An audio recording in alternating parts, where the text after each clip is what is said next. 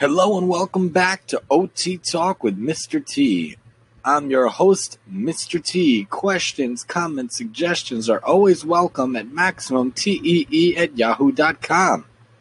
We're in the series on Let's Talk Tips, and today we're going to talk about traveling. Let's talk tips from AOTA's fact sheets 10 tips for keeping your child happy while traveling. Are we there yet? Such a simple question can pack a gut wrenching punch from a child when setting out for a new destination. As Miss Kramer, Paula Kramer, PhD, OTRL, FAOTA, pediatric OT for more than 30 years, and professor of OT at University of Sciences in Philadelphia, and a mom to 16 year old with ADHD, offers tips for parents, and we're going to discuss it with you with Mr. T's ideas as well, embedded with this AOTA fact sheets with Miss Kramer. For number one, explain what to expect. Kids do better when they know what's about to happen. Let them know they'll have time. They'll have to wait in some lines. That his bag will have its picture taken. You'll walk through a metal detector, and then we'll be on a plane with a lot of other people. So you'll have to be extra quiet, as Miss Kramer explains. Kids need to know what's going on. They need to know what's go- what's going to happen in advance. Give them the warning. Let them know the lowdown. Even give them a little rundown beforehand. Get them prepped up and get them prepared so they know what's coming. They know what to expect. Then you should plan more than enough activities. Miss Kramer suggests packing a Mary Poppins bag or just a bag of tricks with a bunch of old fast food toys because they're small and you could take a lot of them, or just small toys in general, small cars. My little kid loves cars. Hot Wheel cars or cars like that. So think about little things that are small that you could take with you. Divide up the time into five or ten minute segments and bring two activities for each segment if possible, as she explains. A bag of trips can, ha- can have stuffed animals, video games, books, etch a sketch, etc., depending on the age of the child. The idea is to constantly offer something new to do, which can even be more effective if you're sharing activities that you don't normally allow at home. Quantity over quality is what to remember. Then stop jitters from bothering others. Ideally, children on a plane won't be kicking the seat in front of them, or they'll stop, or they'll stop when you ask them to. But traveling jitters can change everyone's behavior. Rather than scolding or using a timeout, if you take your children's shoes off, kicking the seat in front of them will hurt their feet, and they'll stop on their own.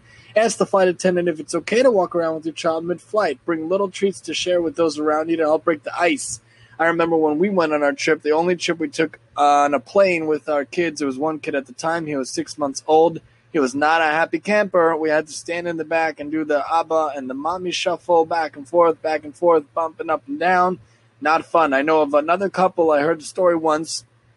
Another couple had their kid. They expected the kid wasn't going to be nice, so the nice thing they did was they gave out little goodie bags to everybody with earplugs and says, "Sorry in advance if our child screams. We're really sorry."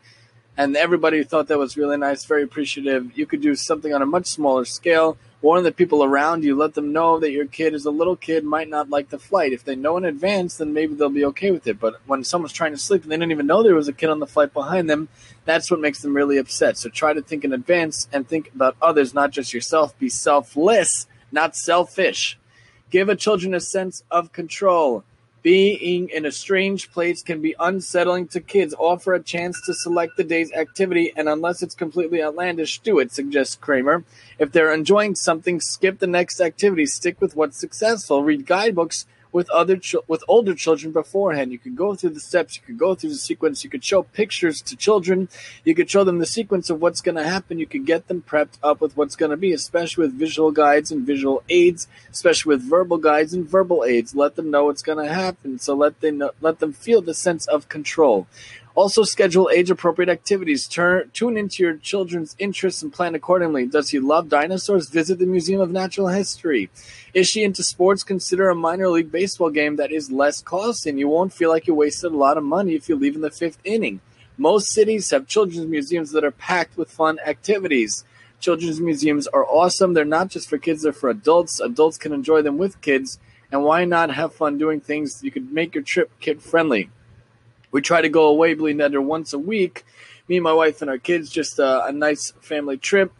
And we like to go somewhere alone, just us for a week or so, and we're to go different places. We try to go different places. So when we think about where we're to go, we try to think of activities that will be good for the kids and fun for the kids. And we try to go places. We also try to have fun time and nice restaurant time, but that didn't work last year when we went to Montreal. We went to a restaurant. It was uh, not really great. It was pretty much a disaster, so we had to take the food to go. So keep in mind your child's rhythm, your child's needs, and your child's schedule. If it's getting to that bedtime, maybe it's not the best time to take him out to dinner, although we thought it was. Maybe it's really not. So let them know that there are age appropriate things to do and keep in mind their age appropriate needs and timing of the day. Lighten your load when traveling by air. Check all baggage except for your bag of tricks, purse, and a backpack of toys and snacks that your child can wear. Carry ons can be tricky when trying to hold a little one's hands and navigate security in narrow plane aisles. It's very cute when kids have their own kid ver- kid friendly, kid sized luggage or knapsacks or the like, and they can have the toys and whatnot in there because you're allowed the carry ons to let them carry it on by themselves, but not something too heavy.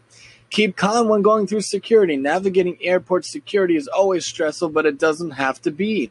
Leave yourself extra time so if there's an anxious person behind you in line, offer to let him or her go first. Kindness really helps, and then people will be more sympathetic to your children and the children's needs. Kids under 12 no longer have to take their shoes off.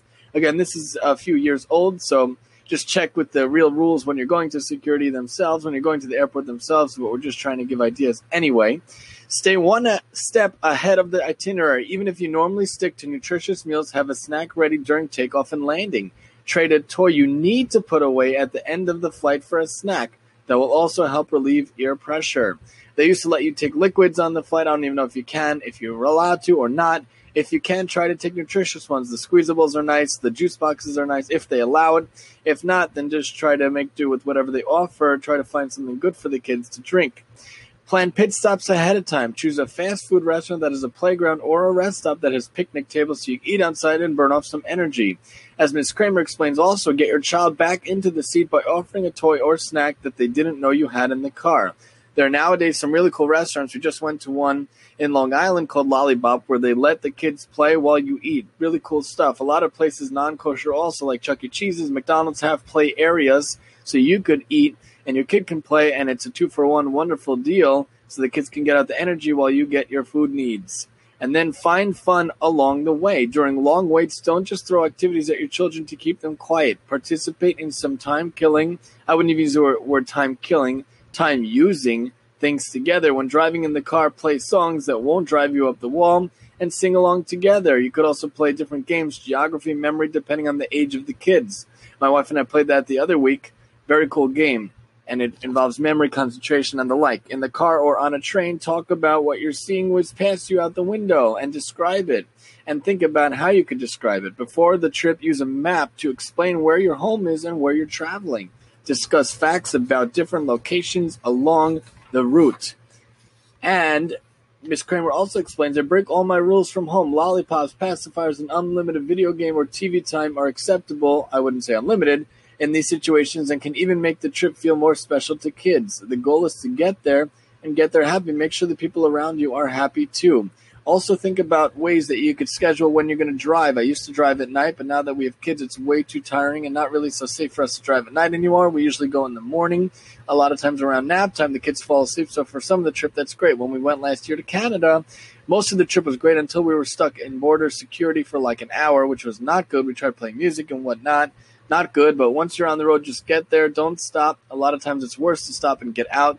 Just make sure you keep going, going, get there, keep that level head, and you'll make it okay. These were just some tips, AOTA tips for getting to where you need to get when traveling here on OT Talk with Mr. T. Join us next time as we switch to a topic and let's talk tips about fall proofing your home, especially relevant for the seniors and the elderly out there to make sure they're safe. And I'm your host, Mr. T.